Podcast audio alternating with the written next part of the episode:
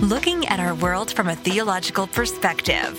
This is the Theology Central Podcast, making theology central. Good afternoon, everyone. It was good morning. 47 minutes later, it was good afternoon. And to be honest with you, there's nothing good about this afternoon. Everything has gone horribly wrong. Let me give you at least somewhat of a proper intro. Welcome, everyone. Good afternoon to you, not to me. Bad afternoon for me. Hopefully, a good afternoon from you. It is Monday, April the 10th, 2023. I'm coming to you live from the Theology Central studio located right here in Abilene, Texas. It is currently 12:31 p.m. Central Time. Now, about 11:30 a.m., about 11:30 a.m., we went live and we did a 47 minute broadcast at the at that 47 minute mark, we weren't done. But the software for Spreaker just completely froze. It just stopped working. And so we weren't able to, we, in other words, it didn't even tell me like, I mean, it just froze. So basically that was the end. Everything crashed. And so that 47 minutes is gone. Now, it's not gone in the sense that I was able to recover the audio, but it's gone as, well, what do I do? Do I, do I publish 47 minutes where there's just an abrupt ending? Do I take that 47 minutes and try to come back and try to edit in some kind of a it it no. So here's what we're going to do. If you listen to the last 47 minutes, I understand you can just you can just take off and go do what you need to do because uh well what we're getting ready to do is I'm getting ready to replay that 47 minute broadcast in this live broadcast. And then at the around, uh, uh when we get close to that 47 minute mark, I'm going to come in right where it crashes, offer some concluding thoughts, wrap it all up and say, there's your part three. Then we'll come back later today, this evening, and do part four and then finish this entire sermon review. I'm not going to go into explaining everything we're doing. It, I don't know if this is even going to work. I don't know. I'm, I'm afraid that while this is broadcasting live and I'm off doing other things like trying to find food, uh, who knows, messaging, doing whatever else I'm doing, answering emails, and this is playing, my fear is that it's going to stop working. And then it's all, and I'm going to come back up here in about 40, in about 44 minutes and go, what just happened? Yeah, 47 minutes and 46 seconds is so that's what we're getting ready to listen to. So I hope it all makes sense. What you're here, what you're getting ready to hear is what I just did previously. This is going to play unedited un, or uninterrupted for 47 minutes. And then I'm going to come back up here right in about 47 minutes, or about 46 minutes. I'm going to listen and then just try to, as soon as it crashes, I'm going to come in and offer a concluding thought, wrap it up and say, that concludes the sermon review for today. And then, or for now, and then later do part four. And then it will all make sense. I hope that makes some kind of sense. I do apologize for all of this, but, uh, I can't, the only other option would be just redo it all. That means I would be turning on the microphone now to just say what I just said for 47 minutes. That would be maddening. Not only that, you'd be thinking, wait a minute, did I just say it? Or did I say it in the thing that got deleted? And yeah, I don't want to do that. Or I try to take the audio, put it on another well, yeah, that that yeah, uh, that would be all. That would be there would be so much editing involved in that that would just be a mess. So I'm not going to do that. So here we go. We're gonna we're gonna go back way back in time and relive that wonderful wonderful broadcast of the Theology Central podcast that happened on April the 10th, 2023, about an hour ago. We're going to relive it because it was so good that, well, we don't want to lose it. So I'm going to replay it and then I'll come in at the end actually live and uh, hopefully we can put this together and it's going to sound wonderful. Are you ready? Here we go. If you weren't listening before, oh man, you're in for a treat. Okay. I, I guess. Uh, and if you were listening before, well, I understand if you're not going to listen again. All right. Here we go. This happened an hour ago where we are talking about if scripture is clear, why in the world are there so many denominations? If podcasting was so easy, why why is there so many difficulties? Okay, all right, all right. Here we go. You ready? Um, that this um, I, you know what? I'm just gonna I'm gonna back this all the way up. So you're gonna hear the intro again. I'm just gonna back this all the way up so that it makes perfect sense. Here we go, ladies and gentlemen. This occurred about an hour ago, right here on this broadcast, and you're going to hear it again. But then I'll come in at the end to make it a complete broadcast, and I make it a part three. Hey, you know, things happen. Here we Looking at our world from a theological perspective, this is the Theology Central Podcast, making theology central. Good morning, everyone. It is Monday, April the 10th, 2023. It is currently 1121 a.m. Central Time, and I'm coming to you live from the Theology Central studio located right here in Abilene, Texas. There was a slight delay there because we went live and I was like, good. And I'm like, oh, grab the iPad, grab the, is it, is it morning? Is it afternoon? Because for some weird reason, the time wasn't clear. I, the, I, I didn't have a, a clear understanding of the time, but I picked up the iPad and there it was right there. Look, 1121 a.m. I mean, that is clear. It's right there. All I have to do is read it. It is clear. No one can misinterpret it. It says right there, 1121 a.m. It gives me the date, Monday, April the 10th. Yeah, watch me, watch me say something incorrectly. Yeah, Monday, April the 10th. It's right. But see, even if I, if there's a slight bit of confusion, if there's a slight doubt, all I have to do is just unlock the iPad and look. It's right there. In fact, I can even use the iPad. I can go over here. I can get the exact temperature right now. It's it's it's uh, it's a chilly 70 degrees here in West Texas. We'll be up to 80 degrees later, but but we're, we're I can even tell you exactly, you know, at at at 2 p.m. we're going to be at 76 degrees. I can get all this information. It is so clear. I can click this, click this. I can get date. I can get time. I can get the time for countries all around the world. I can get the weather for uh, countries, states, cities all around the world. All of it's just right there at my fingertips. It is so clear. It is right there. Underneath my iPad is a Bible. The Word of God. We as Christians, we claim it's inspired. We claim it's infallible, right? We, we, we claim all of these wonderful things about the word of God. And there is something that many Christians claim in their, th- uh, their doctrinal statements, their confessions of faith, and that is that the scriptures are clear that the scriptures are clear and can be understood, not just by some elite group, not just by some magisterial authority, not just by some pope, but that anyone can take the Bible and understand it, can, can grasp its meaning.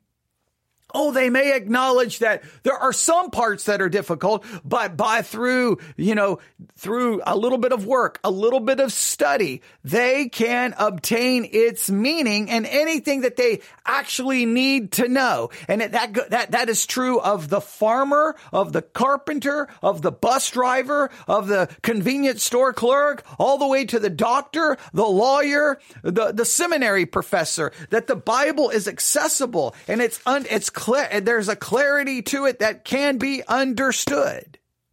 Now that's the claim. That is basically the the presupposition eh, clearly coming out of the Reformation. I mean, you have to. I mean, there's no there's no debate here. The Reformation, those who who who basically uh, Protestants you know, w- w- set up a protest. They were protesting the Roman Catholic Church and they were moving away from that. They basically denied the authority of the church and claimed that the scriptures had the authority. Well, when you start claiming, no, no, no, no to the, the church doesn't have the authority. The, the church doesn't judge the scriptures or stand above the scriptures. The scriptures stand and judge the church. All that preaches good. But there were some unintended consequences. And one of the things that had to happen is be like, well, well, wait the Bible can be understood by anybody. We no longer need the church. In other words, we don't need the church to give us the authoritative scripture. We may say we need the church, but I mean, in a roundabout way, what we're saying is the church no longer has the power and the authority to say, this is what the scriptures means and scripture means, and we have to go along with it. Now we can take our Bibles and we can listen to the sermon and go, nope, you're wrong, you're wrong, you're wrong, you're wrong, you're wrong, you're wrong, you're wrong, you're wrong, you're wrong, you're wrong, you're wrong, because we've got scripture. Now that sounds good. That sounds great. But to, to be able to make that claim, then you have to claim the Bible has obviously a clarity to it that anyone can do this. Now, there's all kinds of unintended consequences that came from this that I don't think the reformers intended, but it ultimately happened. Basically, they said the scriptures are the final authority, but the unintended consequences is really the individual became the final authority. You can say, no, that's not true. Yes, it is because everyone takes the Bible, they read it, they interpret it, and then they say, that church is wrong. That church is wrong. We're not, we're going to stop going to that church. We're never going to go to that church and you shouldn't go to that church. And so the individual becomes, so we basically gave up one pope for billions of popes. We gave up a magisterial authority so that everyone could become a magisterial authority. And people say, no, that's not true. That, look, come, that's what happened. But so fundamental to the Reformation was the idea of the clarity of Scripture, the, clar- the clarity of Scripture. Scripture is clear. Uh, scripture is clear. I think it's perspicuity of the Scriptures, if I'm saying the word correctly. I don't have the word in front of me, so, but uh, it, that's, that's the basic concept. It's the clarity of Scripture.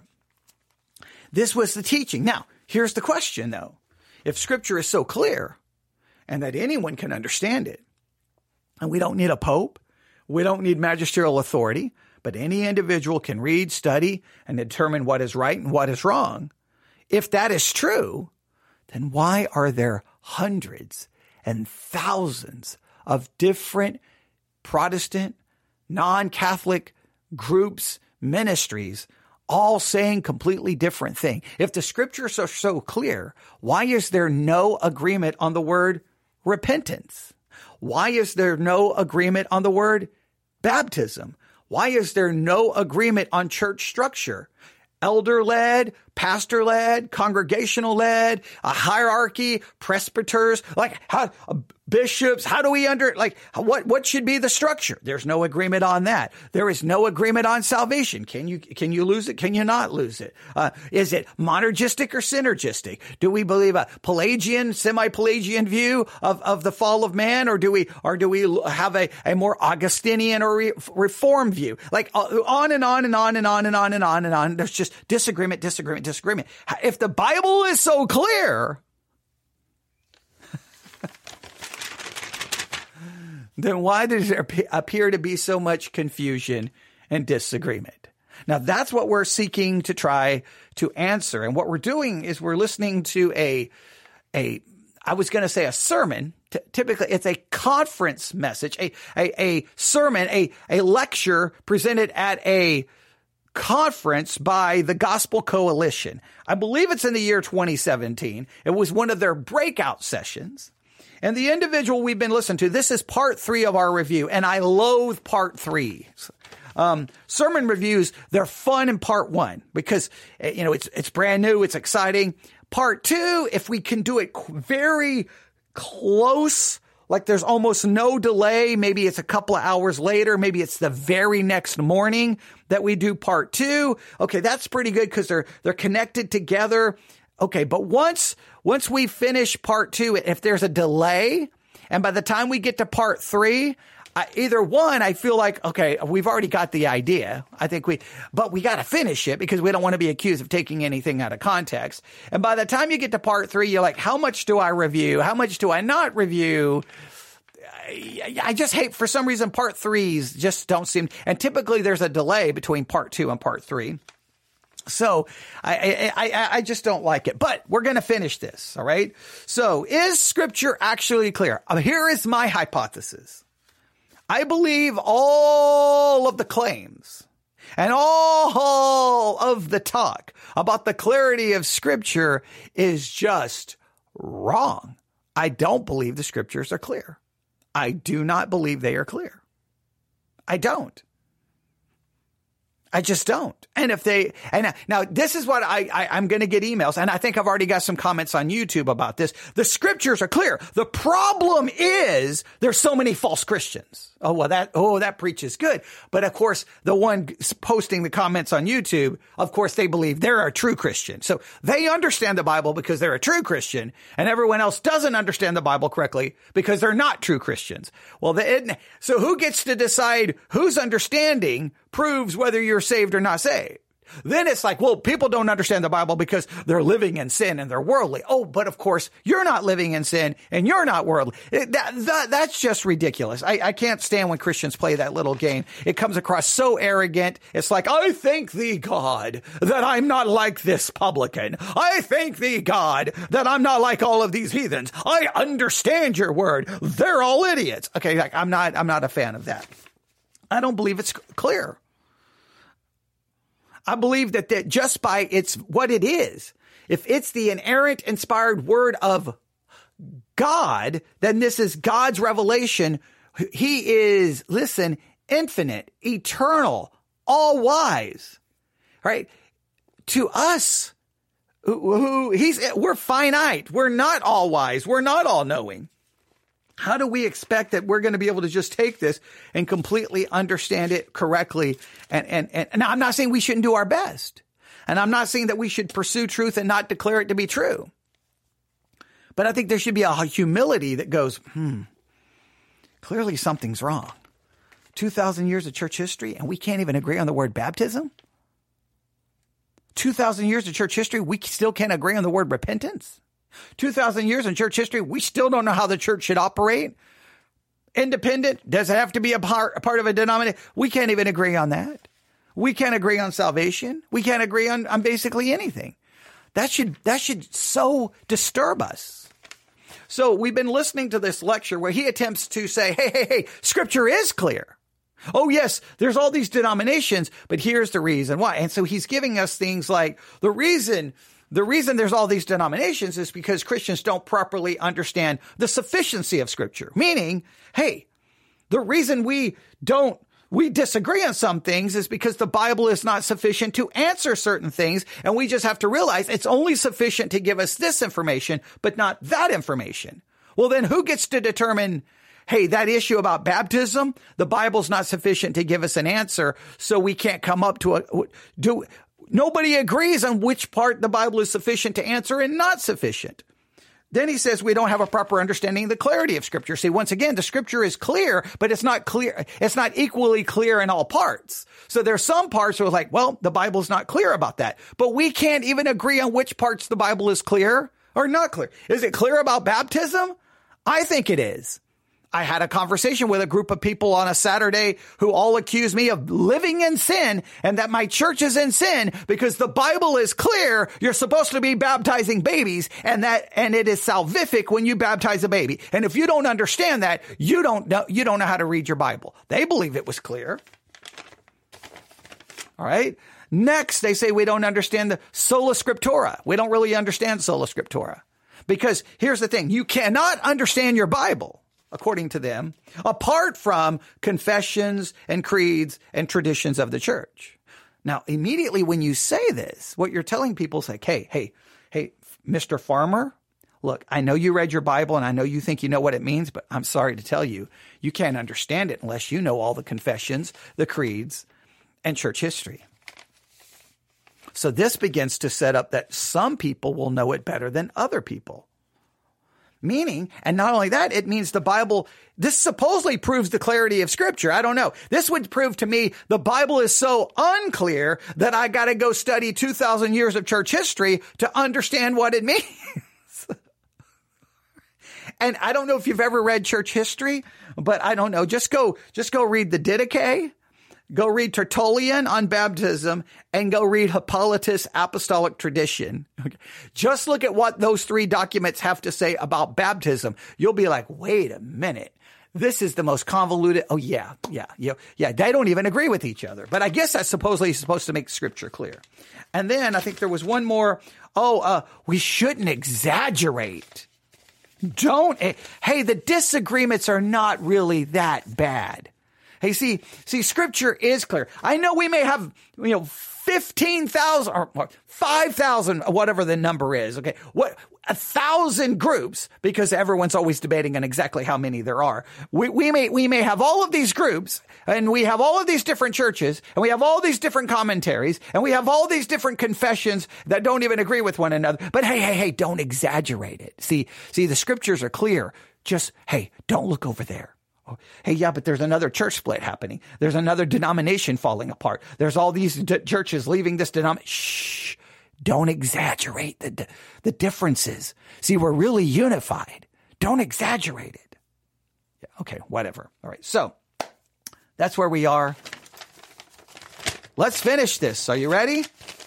On this Monday. Man, I wish everything was clear as the iPad makes it. I just pick it up and go, "Oh, there's the date. There's the time." It's 11:35 a.m. Central Time. It's Monday, April the 10th. I wish I could open my Bible and go, "Oh, that's what I'm supposed to believe about baptism. Oh, that's what I'm supposed to believe about salvation. Oh, that's what we're supposed to believe about the church. I'm about to drop, drop my Bible. Oh, that's that's what we're supposed to believe. Uh, you know, and re- uh, about whatever the subject may be, the church, marriage, whatever divorce. Well, we, the church doesn't even agree on divorce. Okay. I don't know if the church agrees on any. The only thing the church agrees on, I think, is secular music is bad. Lord of the Rings is good and sex. Shh. We don't talk about it. I think that's about, I think that's about all the church agrees on. The Lord of Rings, the greatest thing that's ever been. I mean, if you question the Lord of the Rings, you're not even saved. I can't stand Lord of the Rings, but I, this is how Christianity works. Secular mu- music, bad. We only listen to Christian music. And of course, sex. Shh. Okay. All right. All right. Maybe that's a little bit of exaggeration and hyperbole, but you get the idea. You ready to finish this review? I'm not. because at this point, I feel that all this has led to is a lack of clarity. It hasn't proven the clarity of anything. But okay, here we go. I got to get my notes ready.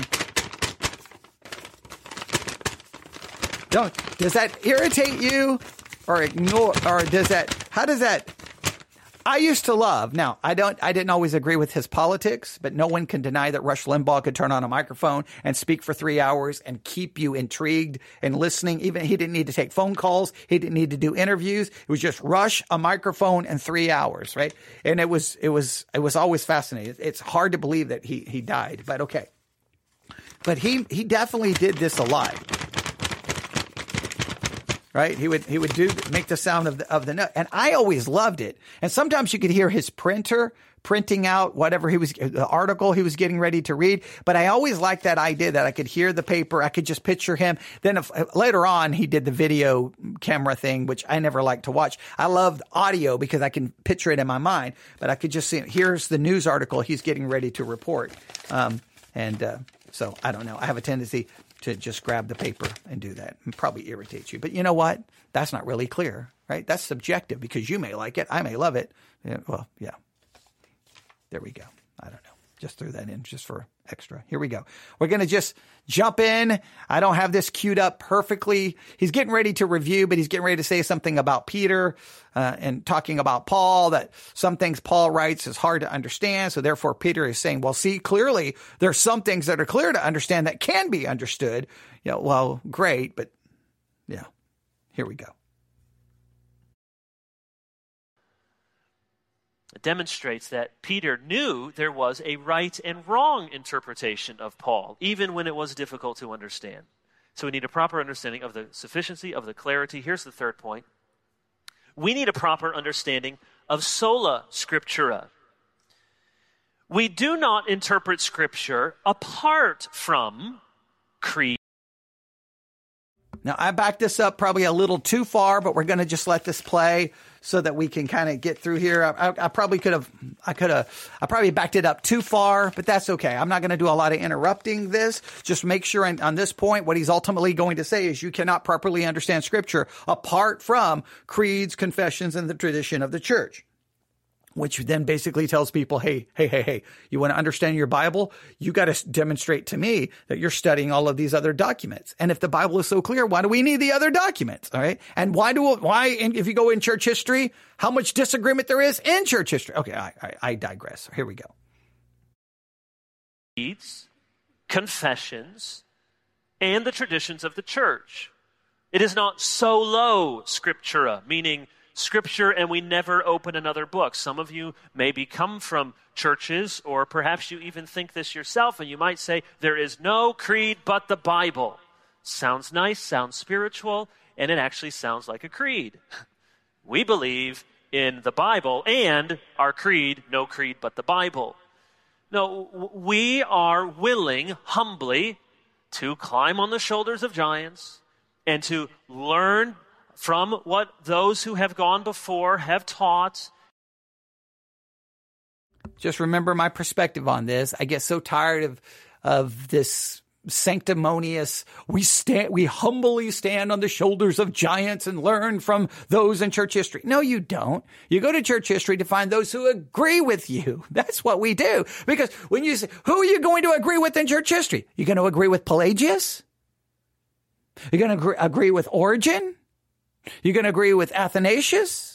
You're going to agree with, and we can just go on and on and on and on and on. Who, who, who are you going to agree with? And in many cases, even one church father. Oh, we, we love Augustine. Oh, when he, he sounds very reformed and, and, you know, like a Calvinist. Oh, we love, but when Augustine basically sounds like a Roman Catholic, we're like, how dare he? No, we, he's wrong. So, so we only stand on the shoulders of giants when they agree with us. And when they don't agree with us, we cast them to the side. So then really, who's the authority? Oh, we are still the authority.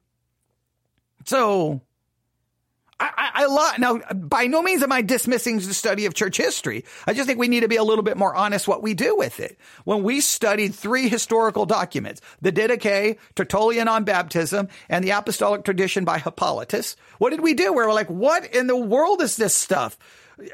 baptize people in the nude? I don't think so. So immediately we just start throwing out what we disagree with. Now, what some people will say, no, no, no, no, no, no, no, no, no, no, no, no. We, we, the, the, we only agree with the church fathers as they agree with scripture. No, you only agree with the church fathers when they agree with your interpretation of scripture. I've heard charismatics quote the church fathers. I've heard Catholics quote the church fathers. I've heard Protestants quote the church fathers. I've heard Greek Orthodox quote the church fathers. And everyone quotes the church fathers and say, see, we're right. yeah. Because anytime we don't agree with them, they're wrong and we don't need them anymore. so, yeah, all right. And have understood we ought to put the burden of proof on those who would overturn the historic consensus of the church, whether it's related to sexuality or to the deity of Christ. We aren't assigning ourselves to utter interpretation. And I love that. We have to we have to basically submit ourselves to the historical consensus of the church. The historical consensus of the church. Was Luther agreeing with the historical consensus of the church? Was he agreeing with the majority of the church when he basically said, nope, scripture alone? Was he agree? Catholics would argue that he wasn't agreeing with the, the historical consensus of the church. Others, in other words, we can't even agree what the historical consensus of the church was. And I say, well, the, the, the, these councils were good. And then you go through all the things that those councils said, whether, the, say you go with the, most Protestants will accept the first six ecumenical councils, but for some weird reason, we will reject the seventh. Now we say the six or seven if we're not counting, counting the Council of Jerusalem. Jerusalem. We can get into a whole discussion about that, but we, we there there will be. I don't agree with the council there. I don't agree with the. Wait a minute. What about the historical consensus? And how is the average Christian supposed to figure out the historical consensus? Hey, you can't understand the Bible until you ensure that you're in agreement with the historical consensus of the church. How do they get that? Oh, they listen to pastor. Tell them what the historical consensus of the church is. But pastors don't agree on what the historical consensus of the church is. So then how does that? Oh, this, this is going to help us with clarity of scripture. We just got to figure out what the historical consensus of the church was. But what was the historical consensus of the church? Presbyterians will tell me it's baptizing babies. But is it possible the historical consensus of the church was wrong?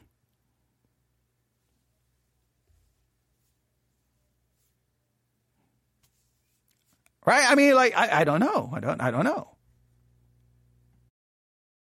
Chaos. We aren't claiming to start all over. We are willing to learn and rely on others. This is always the fatal flaw in restorationist movements in church history those movements who say, you know what, I'm just, just, I'm just getting back to the Bible, just me and the Bible, nothing else. I'm just zipping back to the first century like nothing has happened for 2,000 years, like I'm not at all influenced by my own culture, like I have nothing to learn from Athanasius or Augustine or Luther or Calvin or any of the Christians that have gone before, as if the Holy Spirit it's just funny. He picks all the people in church history that probably he would agree with.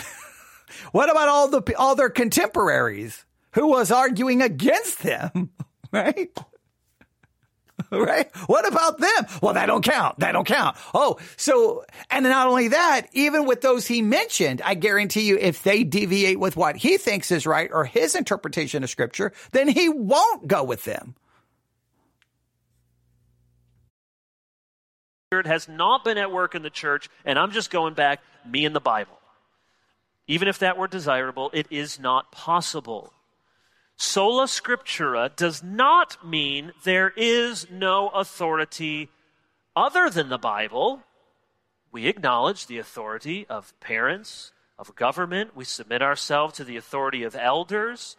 In some traditions, you may support, you know, submit yourself to the authority of uh, presbytery or an assembly. What we confess is that Scripture is the ultimate and the final authority. So, sola scriptura does. If we're honest, what we confess is our interpretation of Scripture is the ultimate and final authority.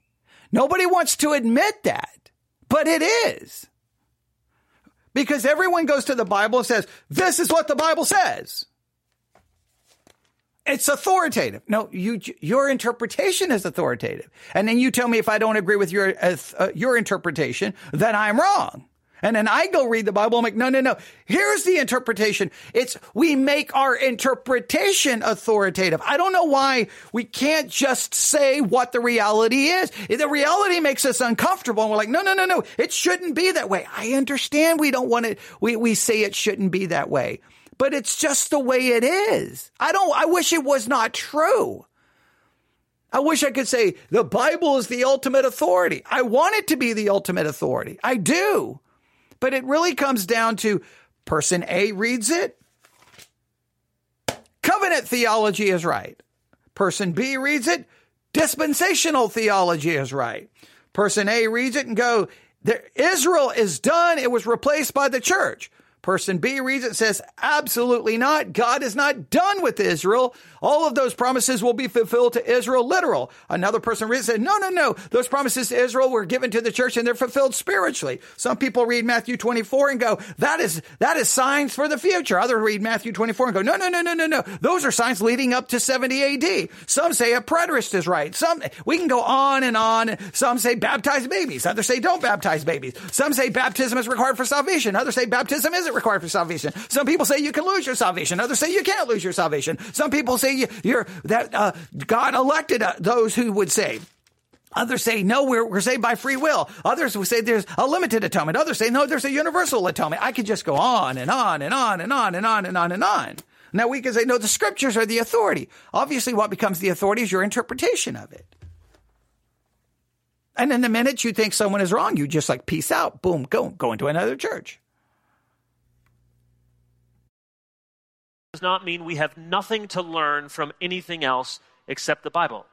It means in the end, everything, all our traditions, all our historical formulations, all our creeds and confessions and man made catechisms, they all must be tested against the supreme authority of the Bible.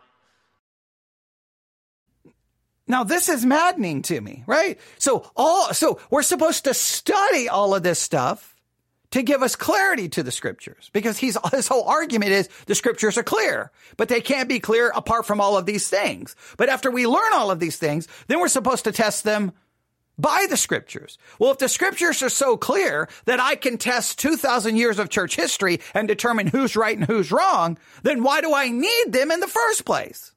If I'm the one who's supposed to read Augustine, I mean, look right here. Where is it? Where is my book? Where is it? Um, it's somewhere. Hang on. Let me look. Let me look. Oh, here we go. The Apostolic Fathers. 280, 280, 89 pages. Now, look, I think everyone should read the Apostolic Fathers. I think everyone should read all the church fathers. I think everyone should be study, students of church history. But I say we study church history just to know what they were doing and what they were thinking.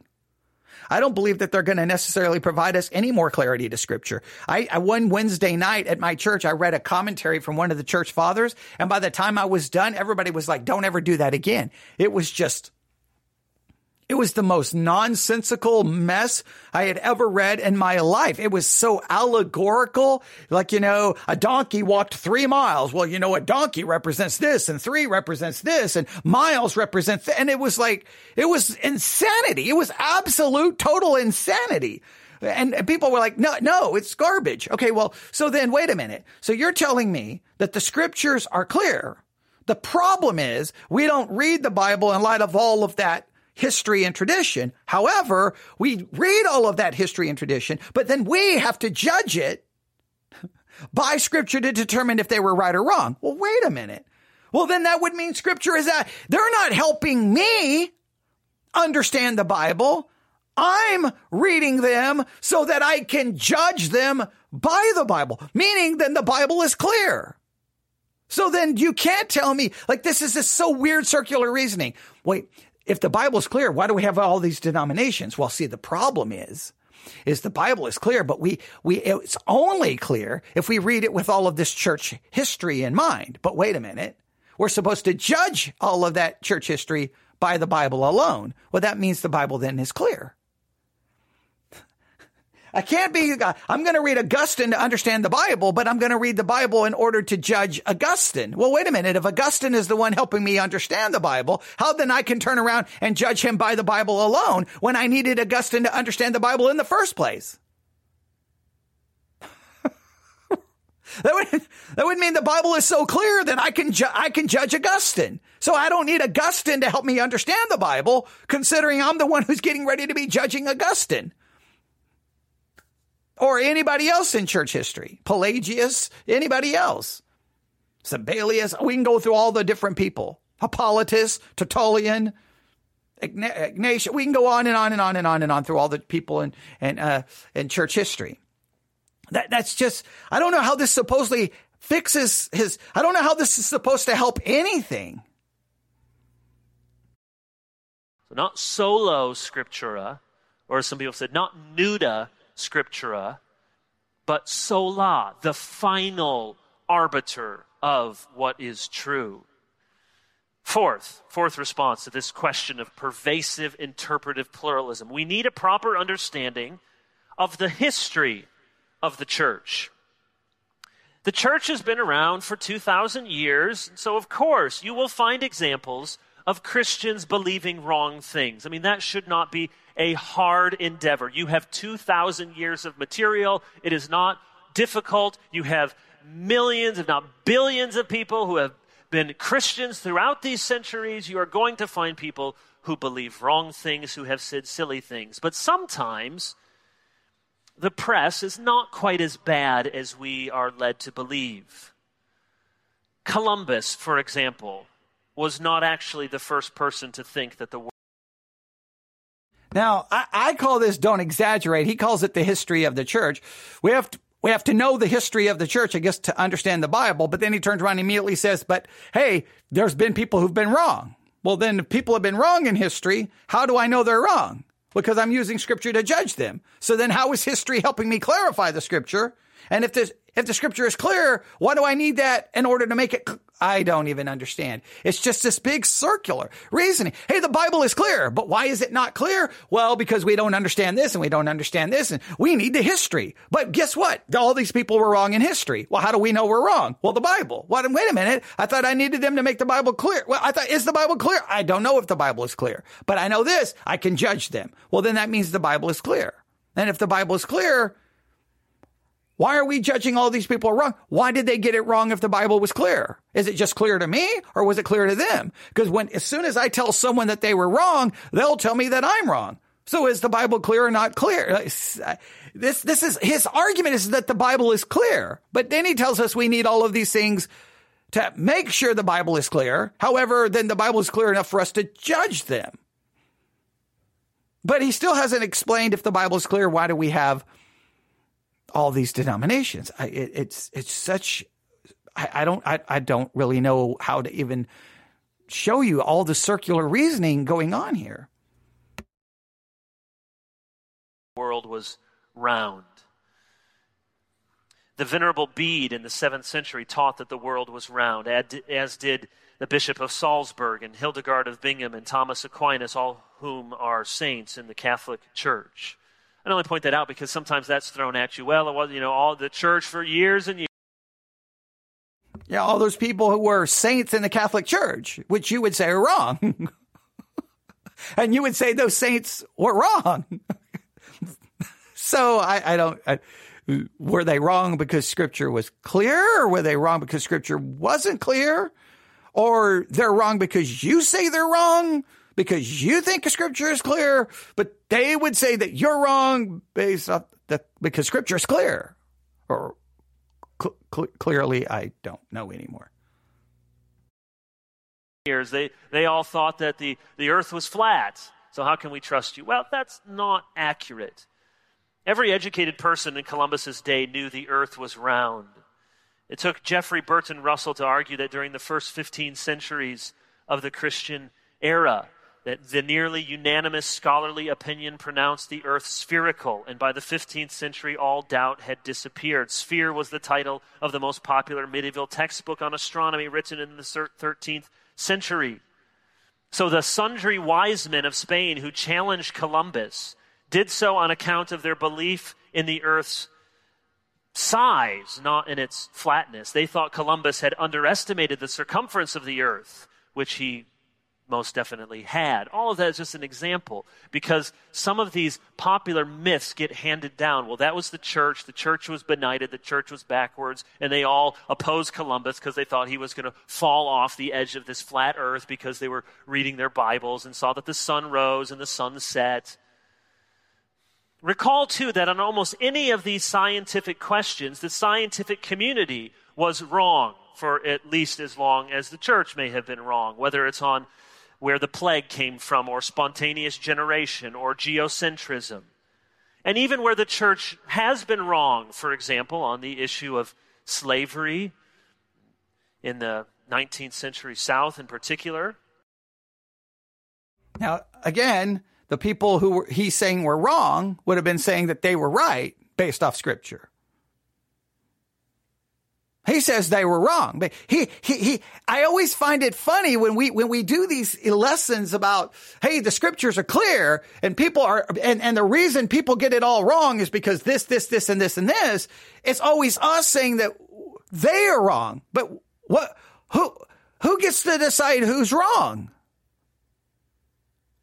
Now, again, when I, when I point these things out, Christians get really nervous. Like I'm calling for some kind of theological relativism. I am not.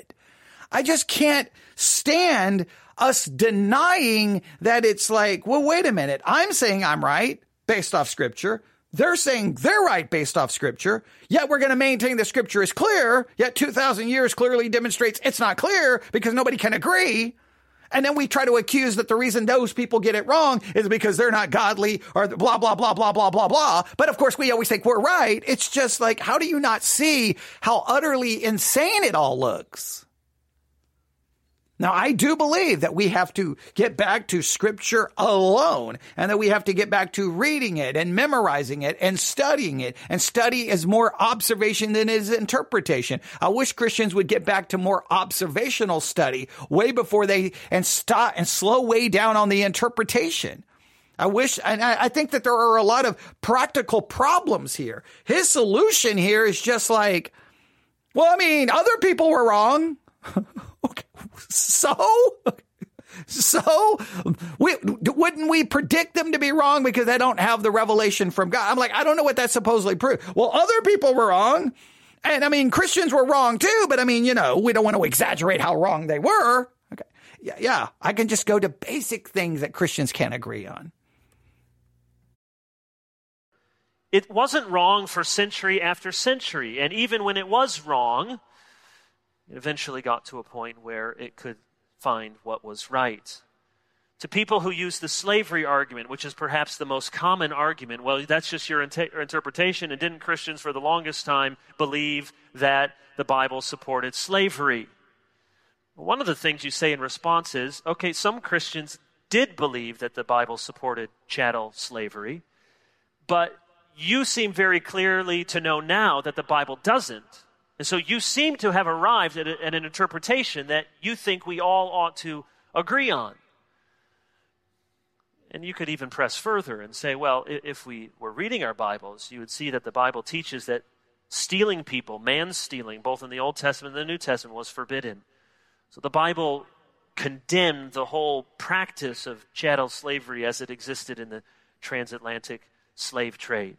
So we need to have, those are just two examples. We need to have a better understanding of history, and we need to not be so scared and so, you know, cowering in a corner when people throw at these things, which they probably have spent all of 30 seconds thinking about.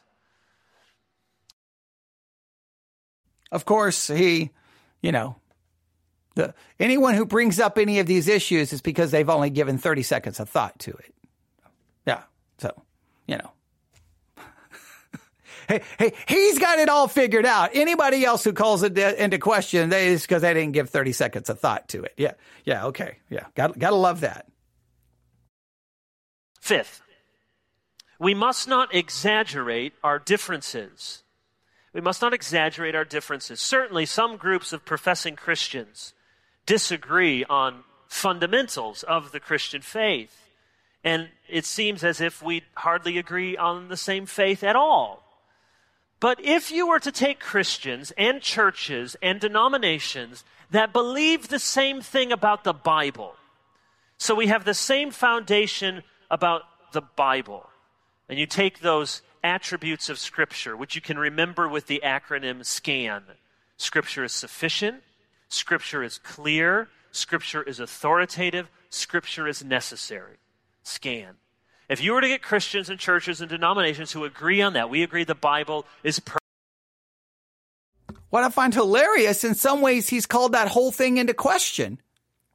Because I guess you can't really understand the Bible unless you go read all of church history. However, you're the one who then judges church history. I don't know. All right. So he's saying now, look, we don't want to exaggerate. We don't want to exaggerate the problem. So if we'll get churches who will all will agree with this about the Bible, then we won't have a problem. So what you have to do is you have to then eliminate a whole lot of churches. But those churches that you would try to eliminate would say that they, the reason that they hold to their view is because of the Bible. right? So I don't know. It's like, well, well, wait a minute, wait a minute. We've got to limit the number of people so that we can lessen the disagreements. That, that, that, I find that hilarious. All right. Here we go. Let's continue perfect. We agree that it's God's revelation. We agree it's breathed out. We agree it's inerrant. You get those Christians. Christians, like I imagine, are the ones in this room. I think that there would still be, we know there would still be disagreements, but I think we would also find that we have much, much more in common than what would separate us. And the things that unite us are the things that are most foundational and most fundamental. So go back to the, the numbers I gave earlier. I bet out of those 27 Baptist denominations, 20 of them are some form of evangelical. And of those 20, I bet they believe the same things about the Trinity about the person of Christ and the atonement and heaven and hell and original sin and the resurrection and faith and repentance and probably a dozen other things that are most essential to our faith as Christians. Again, I, am not going to go back through this because we've reviewed some of this. I'm trying to add new thoughts here. You can listen to what I said in part two. Got a Baptist church right down the street. They're so charismatic. Don't believe in total depravity. I mean, uh, come on, Baptists, the Baptists are all over the place. Free will, Calvinistic, uh, Pelagian, semi-Pelagian, Augustinian. I mean, give me a break. That's just ridiculous. Baptists are all over the place. Why do we have different denominations? Well, there's many different reasons. It's not always that Christians got together and they couldn't agree on a specific interpretation. It's not always because of schism or heresy. Sometimes it's because of different ethnicity. And it's not always a sign that one race or ethnicity was opposed to another. There's different historical reasons. Perhaps, you know, in the African American community, it was an oppressed community, and so they had to, by necessity, build up their own churches. Or with the waves of immigrants that came from Europe, there were Dutch Reformed churches, and there were Swedish Free churches, and there were German Lutheran churches, and those have maintained different denominational homes. Not necessarily because they all disagree on the most fundamental matters of the faith, if they're evangelicals, but because there's some historical continuity. And when they first came to this country, they maybe spoke the mother tongue, and it took some time before they learned English. So there's all sorts of historical reasons different rates of Americanization, different languages, different regions of the country, different traditions worth perpetuating, perhaps a, a, different confessional standard that they were, they were fond of. All that to say, when you hear those statistics of how many hundreds or thousands of denominations, that doesn't mean by necessity, and none of those Christians agree on anything important. I, I mean, it's such a cop out. To me, that's such a cop out. You can't get Christians to agree on the word repentance. You can't them get them agree on the word baptism. You can't them get them agree on how the church should be structured. You can downplay it all day. Even, even he downplayed the differences among Baptist denominations.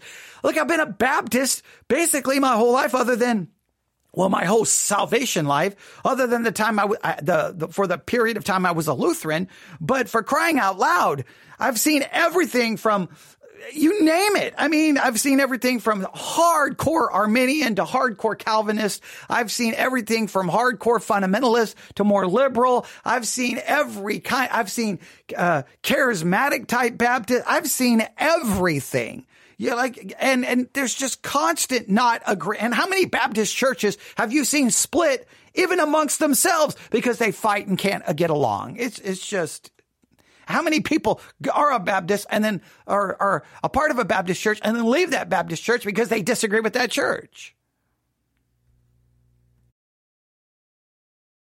Or they've all you know, filed out in their different denominations because of pervasive interpretive pluralism. There are many historical reasons there really is a mere Christianity, a core deposit of apostolic orthodoxy that has been taught, defended, and promoted over 2,000 years. Think about some of the hymns that you sing.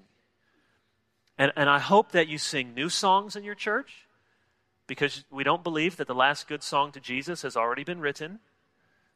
And I hope you lean heavily into old songs. Because if you just sing the new songs that 90% of them nobody's going to be singing in 15 years, I was going to break into Shine, Jesus, Shine, but I don't mean to make fun of them. I'm just saying it was good. It served the Lord in its generation, and that's it. When you sing those old hymns of the Father's love begotten from the fourth century, when you sing the hymns of Watts and Wesley, when you sing Martin Luther, when you sing some of the good hymns when you sing the hymns of Watts and Wesley and Luther, well, well, let's take the theology of Watts, Wesley, and Luther. Is there, I don't know how this is supposed to show the clarity of scripture. Well, well, take some of those hymn writers and then compare all of their theology. Is there agreement? Does this somehow prove the scripture is clear? I don't, I don't know in any way, shape, or form how that fixes anything. To me, that doesn't that doesn't fix anything. And with that, Well, I'm back live. I'm back live. You've just been listening to about 53 minutes of, well, what I did the last hour and then everything crashed. So I wanted to play that again and then come in and try to wrap this up in some kind of meaningful way. Now, what I'm going to do all right. Now this is not going to be perfect. See, I was just going to wrap it up right here and just say those comments about that. I mean, I mean, look, you just spent 57 minutes. I'm sorry, 54 minutes listening to all of his attempting to try to show you scripture is clear. It's circular reasoning, contradicting itself. It's just a mess. There's not much more I can add to it. So I was just going to kind of say, all right, that concludes part three. But what I'm going to do before we conclude part three, and then we'll finish up this review. We're going to definitely finish it up tonight. I don't care if it's at 11 o'clock tonight, but I'm, I've got the audio here of this thing and I'm going to try to find out where we stopped. Where did we stop? We stopped it with him talking about the hymns. I'm going to go back see and see if we can find it. All right. So um, this is going to be a little start and stop, start and stop until we can get it queued up exactly where we stopped. And then maybe if we can find where we stopped before we run out of time, I'm going to try to stop this right at the top of the or or at the 60 minute mark. Um, if we can find it, we'll let that play out. We'll back it up a little bit. Maybe we'll go a little bit over an hour. Um, but if I can't find it, then we'll just give up. But uh, so this is going to be a little picking and choosing, but that's okay. Let's let's see. Let's just mute the mic and see if we can find it. Rethinking the rethinking on Lincoln. There's all this scholarly literature on people going back and forth, very smart people with PhDs, on whether Lincoln was a good president or not. It seemed to be obvious over 2,000 years.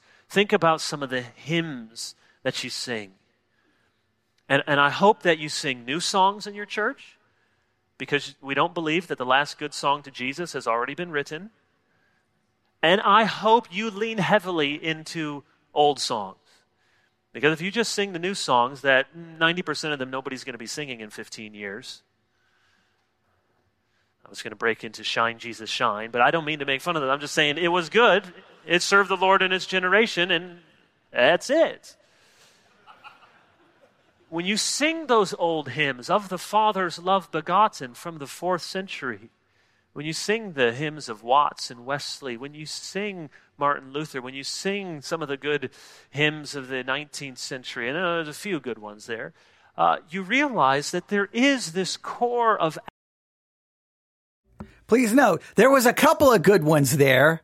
So wait, he's gonna he's gonna say some of the hymns weren't good. Well, wait a minute. I thought, wait, I thought Scripture was clear. If Scripture was clear, all the hymn writers, all these writing spiritual songs, shouldn't there then be agreement and all of the theology? How can he just insinuated? Well, there were some good ones in the 19th century, meaning that the 19th century was filled with lots of bad ones.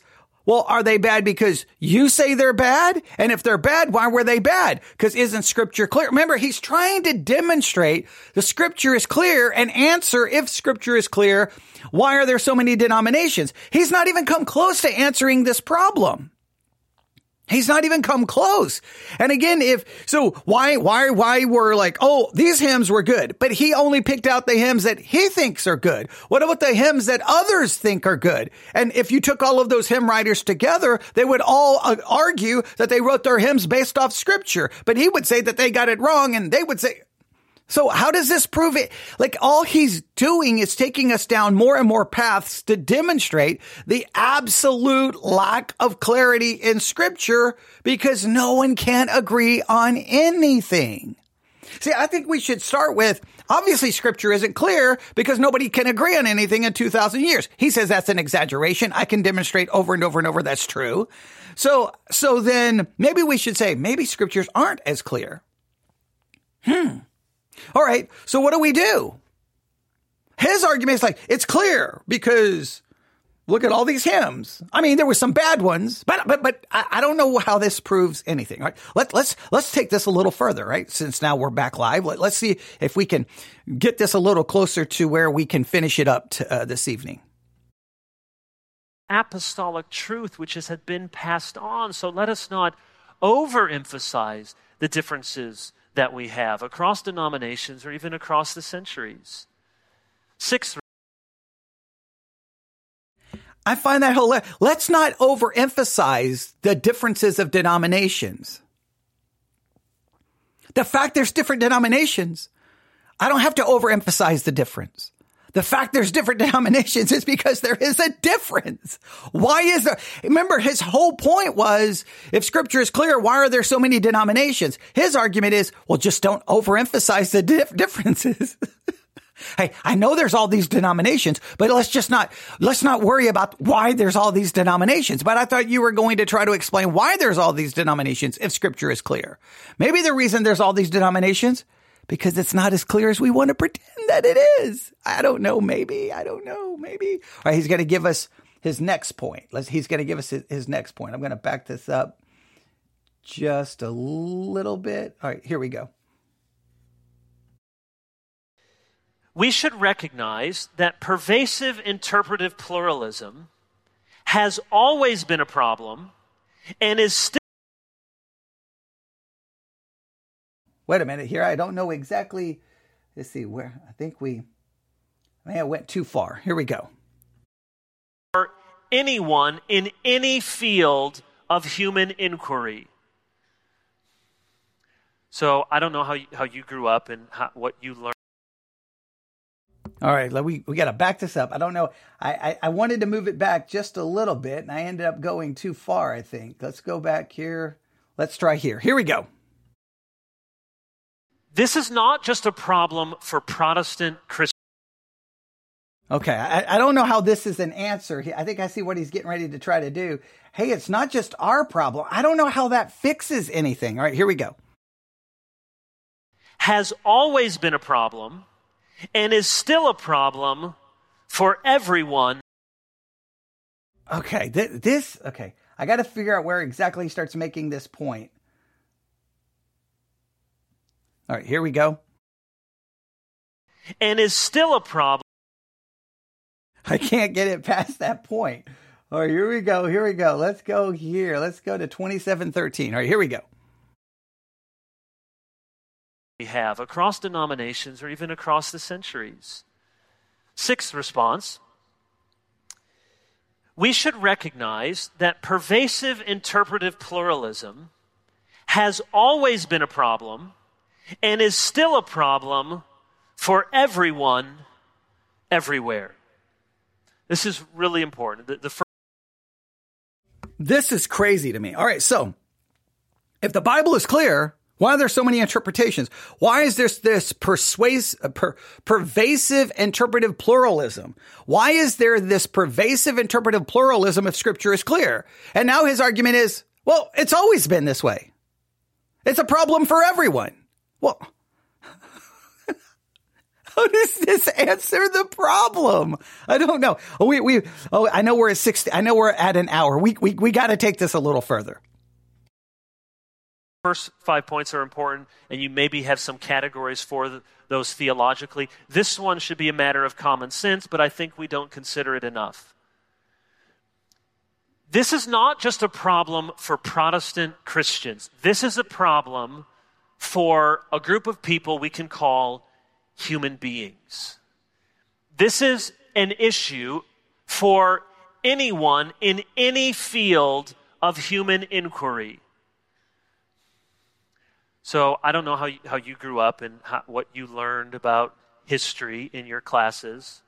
And if you're from this country, how you were taught the Civil War, war between the states, War of Northern Aggression, I've heard. Okay, I know a lot of different names. Okay, so we learned Civil War, grew up in Michigan, and, um, you know, I'm moving to North Carolina, so maybe I got to change this illustration. But I, I never heard anyone say anything bad ever about Abraham Lincoln. Just never. Just in school, that was just, what do you, what do you know? You know that the Bible is true and Abraham Lincoln was a good president.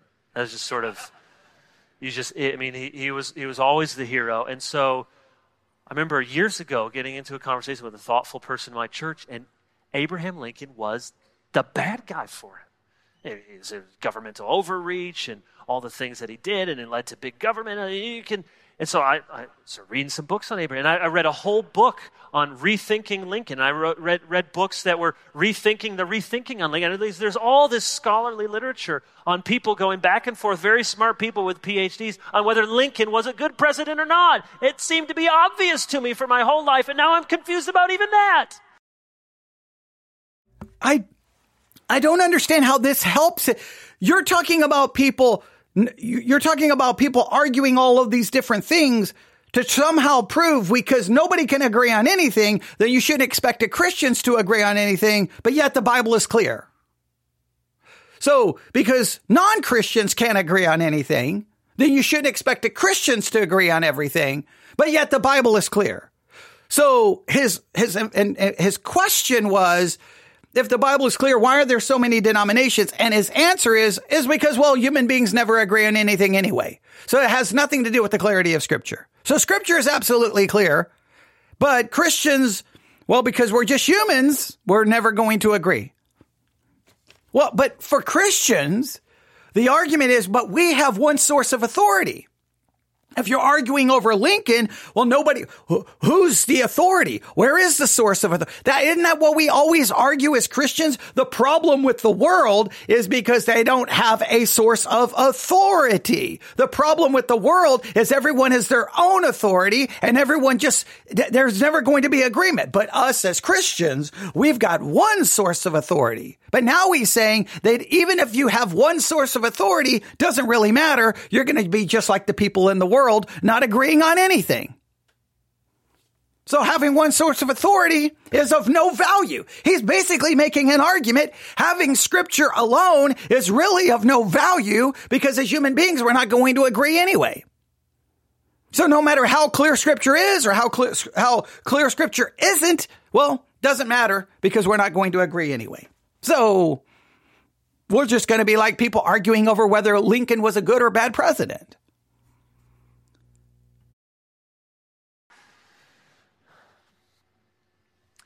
Pervasive interpretive pluralism. I remember my physics teacher in high school trying to, to drill into us in our AP physics class. It was very helpful. He said, if you remember nothing else, just remember when you get out there and whenever you hear some reports about what science says, and this is a physics teacher, a scientist, he said, let me just tell you, probably don't trust it. Now, it wasn't because he didn't trust scientific inquiry or the scientific method. He just said, the, the, way that science works, is somebody puts out a thesis or a hypothesis, and it gets in this journal, and then it gets, you know, bounced around for a number of years, and then it gets changed and tweaked. But of course, you, you, you never hear about it later. You just hear about, well, butter's terrible. Well, margarine's terrible. Well, you need a little sugar. No, you need no sugar. You need no red meat. No, all you should eat is red meat. No, you should go out and kill the animals themselves and be totally paleo and just do it you should eat grass, kill animals, and don't use sugar, and you'll live forever. So, e- even. So, hey, Christians, don't worry about all of our differences. Don't worry that we can't agree on anything. Don't worry that there's pervasive interpretive pluralism within Christianity because, hey, look over there. Look, look at the world. They have pervasive interpretive pluralism. See, see how stupid they look? Well, hey, hey, so, so don't worry about ours. But wait a minute. They don't have one source of authority. I, I, I don't know how, basically his argument is, the Bible is clear. Why is there so many denominations? Because pervasive interpretive pluralism is just the way the world works in the church, outside the church, Christian, non-Christian, Muslim, Mormon, atheist, agnostic, Satanist. That's just the way we are. So just expect, just accept it. Pervasive interpretive pluralism is the norm. That is his answer to pervasive interpretive pluralism inside the church science and, and, real scientists who study it, they, they understand that there is pervasive interpretive pluralism. I read several books after the housing crisis in 2008 because I like to read stuff. And there were dozens of explanations for that. I uh, was born in Chicago, so I've always been a Chicago White Sox fan. Ooh, yeah, okay, I know. I know the Cubs, the Cubs. Yeah, every every century or so, it's good. No, they're very good, and most of my family are Cubs fans, so I, I, I can support it to a degree. But I, I, read, a, you know, I've read books on the 1919 Black Sox scandal with Shoeless Joe Jackson, and you've seen Field of Dreams. Some you, well, there's all sorts of theories on what he knew or didn't know, and how could he have agreed to this, and he didn't even write, and he should be in the hall. It doesn't matter. Almost whatever you read on, whatever you're interested in, if you get deep enough into it and you start reading widely, you find pervasive interpretive pluralism. It is in every academic field, every area of human inquiry, every family. The problem is not with the Bible, it is with our finitude as human beings. And then you mix into it that none of us just approaches things just, you know, just very calmly and coolly, and we, would like to think we're all just, you know, just now I want to make it clear. I don't believe there's a problem in the Bible. I don't. I just don't believe it is clear as we, he, he wants to argue the Bible is clear. The Bible is clear. So the problem isn't the Bible. The problem is I don't believe that problem. I don't believe saying the Bible isn't clear is a pro- saying there's a problem in the Bible. I don't think that that's saying there's a problem.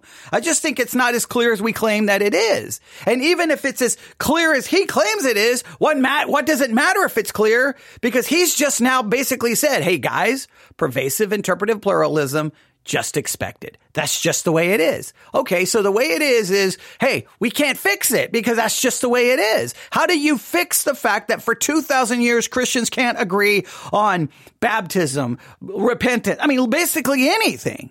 Oh, well, you know, well, that's just the way it is. Pervasive interpretive pluralism. Why, why do an entire conference to explain or why do an entire breakout session at a conference to say, hey guys, if the Bible is clear, why is there's all these denominations? He could have just done it in five minutes because we're humans and pervasive interpretive pluralism is the way we operate. In the church, being saved doesn't change that. All right, go break out, go to another session. I mean, I, like, I, it just seems like a crazy approach.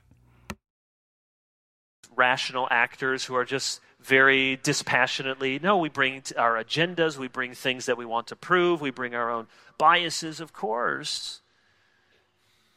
I, I, I subscribe, I've said before, to a Roman Catholic journal. It's very thoughtful, there's lots of helpful things in there. But I, have subscribed to that for 10 or 20 years now.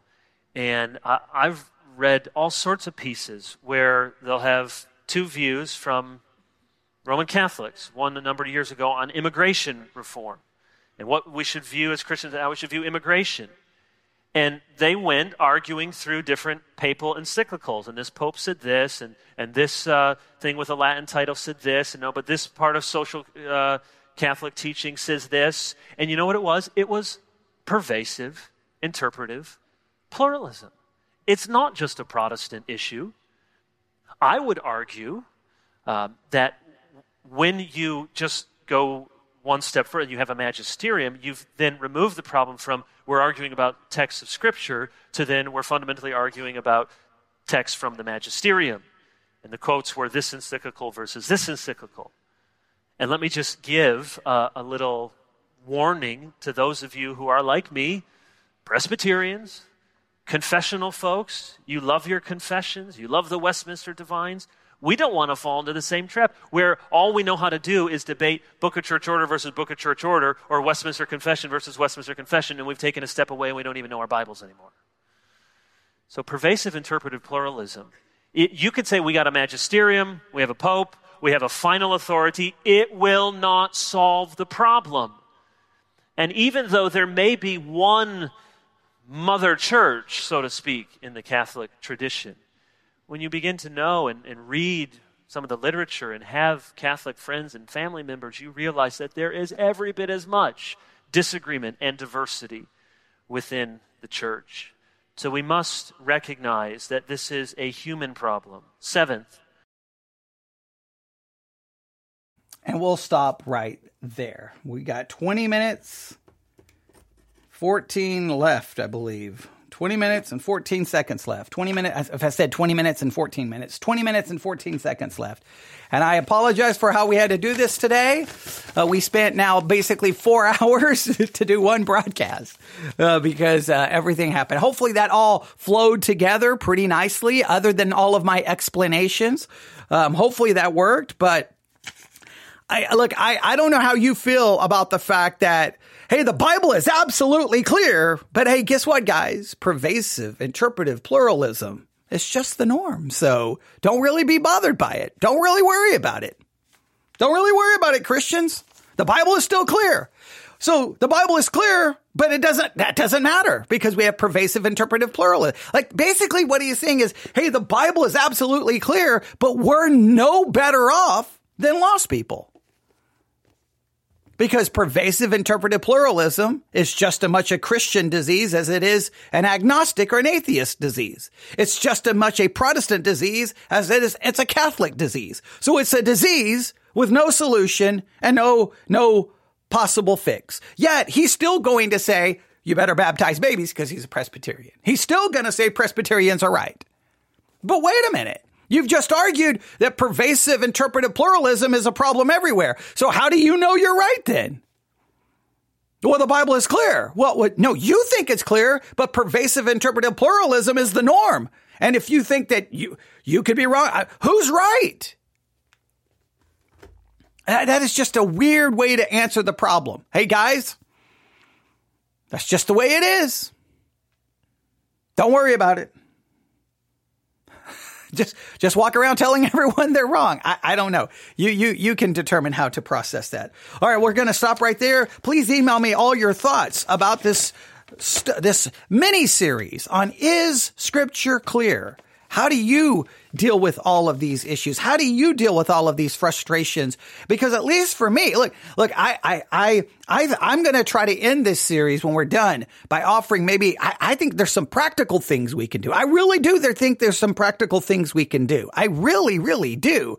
But you can't get Christians to agree on those practical steps. But I, I just feel like that there's some practical things we could do. I'm not saying it would, fix everything, but it should bring us somewhat closer. But he's not offered no nothing practical here. There's not. I mean, it's just all this circular reasoning. Hey, you can't. The Bible's not going to be clear to you unless you study church history. But if you study church history, then you got to use the Bible to judge that church history. Well, if I got to use the Bible to judge the church history, then how is the church history helping me understand the Bible? Because I'm going to be using the Bible in order to, so is the Bible clear or not? I, I don't know. It's just all over the place. But email me, newsif at yahoo.com, newsif at yahoo.com. That's newsif at yahoo.com. I know we did a lot of kind of repeating of what we did in part two. Not a lot. I added a lot of different perspectives here, but I'm just really trying to drive some of this home, mainly because I just want Christians to acknowledge the reality of the situation because I think Christians are so arrogant thinking, well, I know what it means. Yeah. Okay. Do you? Because nobody else seems to agree with you. So how do, how do we understand that? All right. Thanks for listening. Everyone have a great, great, great day. We'll be doing more live broadcasting soon. It's like 175 degrees currently here in the study. So I am going to turn on the, uh, the air conditioning unit behind me uh, so that I can cool it off a little bit. And maybe, I don't know, maybe I'm going to take a break. I don't know what I'm going to do, but we're going to, we're, we're going to make the best use of this day before it's all said and done. So just be looking for more live broadcasts coming soon. Thanks for listening. Everyone have a great day. God bless.